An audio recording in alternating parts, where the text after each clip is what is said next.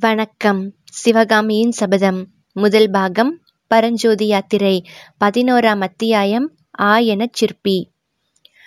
வானலாவி வளர்ந்திருந்த மரங்களின் கிளைகள் நெடுந்தூரத்துக்கு நெடுந்தூரம் பரவி பின்னிக் கொண்டிருந்த வனப்பிரதேசத்தின் மத்தியில் அழகான சிற்ப வீடு ஒன்று காணப்பட்டது. மனோகரமான காலை நேரம். சூரியோதமாகி ஒரு ஜாமம் இருக்கும். ஓங்கி வளர்ந்திருந்த மரங்களின் உச்சியில் வசந்த காலத்தில் இளந்தென்றல் உலாவிய போது சலசலவென்று இலைகள் அசையும் இனிய ஓசை எழுந்தது. பட்சி ஜாலங்களின் கண்டங்களிலிருந்து விதவிதமான சுருதி பேதங்களுடன் மதுர மதுரமான அமுத கீதங்கள் பெருகி கொண்டிருந்தன. வீட்டைச் சுற்றியிருந்த மரங்களின் அடியில் ஆங்காங்கே பெரிய பெரிய கருங்கற்கள் கிடந்தன.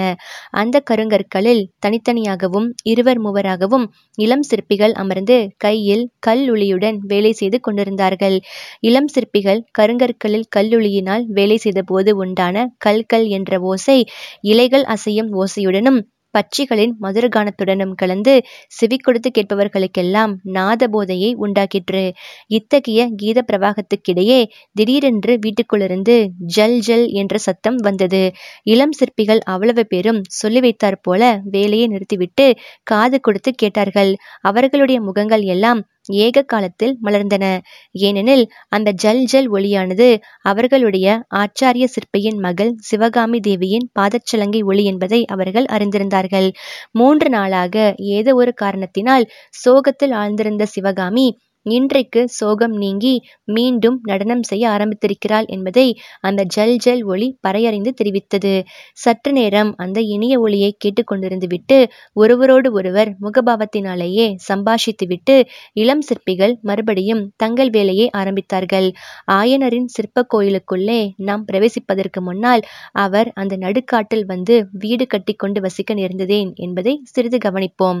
தெற்கே பாண்டிய நாட்டின் எல்லையிலிருந்து வடக்கே கிருஷ்ணா நதி வரையில் பறந்திருந்த பல்லவ ராஜ்யத்தில் காஞ்சியை தலைநகராக கொண்டு மகேந்திரவர்ம சக்கரவர்த்தி சிறப்புடன் ஆட்சி புரிந்து கொண்டிருந்த காலத்தில் தமிழகமெங்கும் ஓர் அதிசயமான கலை மறுமலர்ச்சி ஏற்பட்டிருந்தது.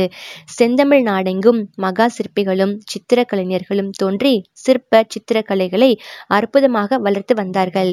குன்றுகளை குடைந்து கோயில்களாக்கும் கலையும் கற்பாறைகளிலே சிற்பங்களை செதுக்கும் கலையும் எங்கெங்கும் பரவி வந்தன. அதே சமயத்தில் தெய்வ தமிழகத்தில் சைவ வைஷ்ணவ சமயங்கள் புத்துயிர் பெற்று தழைக்கத் தொடங்கின.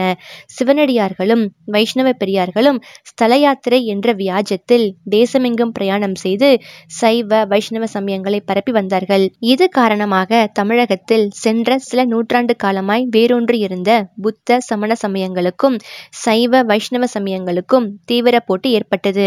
அந்தந்த சமய தத்துவங்களை பற்றி விவாதங்கள் எங்கே பார்த்தாலும் காரசாரமாக நடந்து கொண்டிருந்தன. மேற்படி சமய போட்டியானது கலைத்துறையில் மிகுதியாக காணப்பட்டது. ஒவ்வொரு சமயத்தினரும் தங்கள் தங்கள் சமயத்தையொட்டி கலைகளை வளர்க்க முயன்றார்கள். சைவ வைஷ்ணவர்கள் சிவன் கோயில்களையும் பெருமாள் கோயில்களையும் நாடெங்கும் நிர்மாணிக்க விரும்பினார்கள். புத்தர்களும் சமணர்களும் எங்கெங்கும் புத்த விகாரங்களையும் சமண பள்ளிகளையும் நிறுவத் தொடங்கினார்கள். பாறைகளுக்கும் குன்றுகளுக்கும் கூட பெரிய போட்டி ஏற்பட்டது. ஒவ்வொரு மதத்தினரும் இது எங்கள் குன்று எங்கள் பாறை என்று பாத்தியதை கொண்டாடினார்கள். அந்த பாறைகளையும் குன்றுகளையும் குடைந்து கோயில்களையும் விகாரங்களையும் நிர்மாணிக்கும் ஆசையினால்தான் அத்தகைய போட்டி உண்டாயிற்று. அதே மாதிரி சிற்பிகள் சித்திரக்கலைஞர்களின் விஷயத்திலும் பலமான போட்டி ஏற்பட்டிருந்தது. பெயர் பெற்ற சிற்பிகளிடமும் சித்திரக்கலைஞர்களிடமும் நாலு மதத்தினரும் வந்து மன்றாடி அழைத்தார்கள். அத்தகைய பலமான போட்டிக்கு ஆளாகி இருந்தவர்களில் ஆயன சிற்பியும் ஒருவர். காஞ்சி மாநகரில் பிறந்து வளர்ந்து கலை பயின்ற ஆயனர் இளம் பிராயத்திலேயே மகா சிற்பி என்று பெயர் பெற்று விட்டார். ஆயனருடைய புகழ் வளர வளர அவருடைய வேலைக்கு குந்தகம் அதிகமாக ஏற்பட்டு கொண்டிருந்தது. மகேந்திர சக்கரவர்த்தி முதல் சாதாரண ஜன தினங்கள் வரையில் அடிக்கடி அவருடைய விடுதிக்கு வருவதும் அவருடைய சிற்ப வேலைகளை பாராட்டுவதுமாக இருந்தார்கள். வந்தவர்களை வரவேற்று உபசரிப்பதிலேயே அவருடைய காலம் அதிகமாக செலவழிந்து வந்தது. சைவ குலத்தில் பிறந்த ஆயனர் இயற்கையாக சைவமத பற்று கொண்டிருந்தார். அதோடு பழந்தமிழ் நாட்டு சிற்ப வடிவங்களில் சிறந்த ஸ்ரீ நடராஜ வடிவம் அவருடைய உள்ளத்தை பூரணமாய் கவர்ந்திருந்தது. எனவே அவருடைய சிற்ப வேலைகள் பெரும்பாலும் சைவமதத்தை தழுவியனவாக இருந்தன. இது காரணமாக புத்த பிக்ஷுக்களும் சமண முனிவர்களும் ஆயனரை தங்கள் தங்கள் சமயத்தில் சேர்த்து கொள்ள இடைவிடாத முயற்சி செய்த வண்ணமாய் இருந்தார்கள். இந்த தொல்லையிலிருந்து விடுபடுவதற்காக ஆயன சிற்பியார் ஒரு தீர்மானத்துக்கு வந்தார். அதாவது காஞ்சி நகரை விட்டு சென்று எங்கேயாவது நடுக்காட்டில் ஏகாந்தமான பிரதேசத்தில் வீடு அமைத்து கொண்டு வசிக்க வேண்டும் என்பதுதான். அவ்விதம் ஆயனர் தீர்மானித்ததற்கு இன்னொரு முக்கியமான காரணமும் இருந்தது. அந்த மகா சிற்பி சிற்ப சித்திர கலைகளை நன்கு பயின்றதோடு பரத சாஸ்திரம் என்னும் மகா சமுத்திரத்தையும் கரை கண்டவராக இருந்தார்.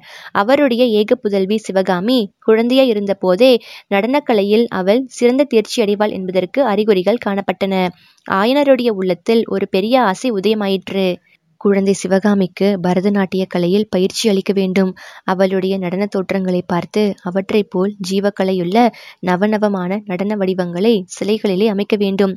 என்னும் மனோரதம் அவருக்கு உண்டாகி நாளுக்கு நாள் வலுப்பெற்று வந்தது. நகரத்தை விட்டு எங்கேயாவது ஏகாந்தமான பிரதேசத்துக்கு போனால் ஒழிய மேற்படி மனோரதம் நிறைவேறுவது சாத்தியமாகாது என்பதையும் அவர் நன்கு உணர்ந்தார். ஆயனர் தமது விருப்பத்தை மகேந்திர சக்கரவர்த்தியிடம் விண்ணப்பித்துக் கொண்டபோது கலைஞர்களுடைய விசித்திர குணாதிசயங்களை நன்கறிந்தவரான மகேந்திர பல்லவர் உடனே அவருடைய யோசனைக்கு சம்மதம் அளித்தார். அதற்கு வேண்டிய சௌகரியங்களையும் செய்து கொடுக்க முன்வந்தார். காஞ்சியிலிருந்து ஒரு கத தூரத்தில் ராஜபாட்டையிலிருந்து விலகியிருந்த அடர்ந்த வனப்பிரதேசம் ஒன்றை ஆயனர் தேர்ந்தெடுத்து அங்கே வீடு கட்டிக்கொண்டு குழந்தை சிவகாமியுடனும் பதியை இழந்திருந்த தம் தமக்கையுடனும் வசிக்கலானார். எந்த நோக்கத்துடன் ஆயனர் அந்த ஏகாந்தமான பிரதேசத்தை தேடி வந்தாரோ அந்த நோக்கம் சில அம்சங்களில் நன்கு நிறைவேறி வந்தது. சிவகாமி நாட்டிய கலையில் நாளுக்கு நாள் தேர்ச்சியடைந்து வந்தாள். அவளுடைய நடன தோற்றங்களை பார்த்து ஆயனர் முதலில் அவை போன்ற சித்திரங்கள் வரைந்து கொண்டார். பிறகு அந்த சித்திரங்களைப் போலவே அதிசயமான ஜீவக்கலை பொருந்திய நடன உருவங்களை கல்லிலே அமைக்கலானார். ஆயனர் ஏகாந்தமான பிரதேசத்துக்கு போன போதிலும் வெளி உலகம் அவரை அடியோடு தனியாக விட்டுவிடவில்லை. கலைஞர்களும் கலைகளில் பற்றுடையவர்களும் காட்டு வழிகளிலே புகுந்து ஆயனர் வீட்டை அடிக்கடி தேடிச் சென்றார்கள். அவ்வாறு சென்றவர்களில் முக்கியமானவர்கள் மகேந்திர சக்கரவர்த்தியும் அவருடைய குமாரர் மாமல்லருந்தான் இவர்கள் ஆயனர் வீட்டுக்கு செல்வதற்கு ஒரு முக்கியமான முகாந்திரமும் இருந்தது. சக்கரவர்த்தி சக்கரவர்த்தியும் மாமல்லரும் ஒரு நாள் கடல்மலை துறைமுகத்துக்கு சென்றிருந்த போது கடற்கரையோரமாக பறந்து கிடந்த குன்றுகளும் பாறைகளும் அவர்களுடைய கவனத்தை கவர்ந்தன. அந்த குன்றுகளிலும் பாறைகளிலும் விதவிதமான சிற்ப வேலைகளை செய்து கடல் மல்லை தளத்தை ஒரு சொப்பன லோகமாக செய்துவிட வேண்டும் என்று அவர்கள் தீர்மானித்திருந்தார்கள்.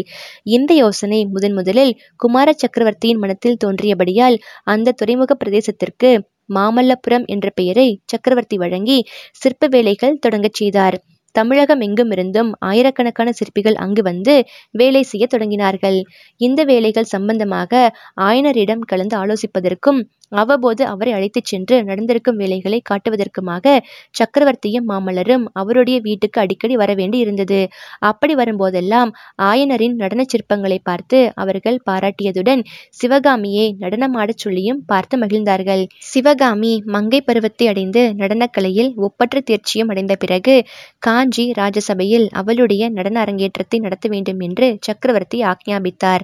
அந்த அரங்கேற்றம் எப்படி இடையில் தடைப்பட்டு போயிற்று என்பதை இந்த வரலாற்றில் ஆரம்ப அத்தியாயங்களில் பார்த்தோம்.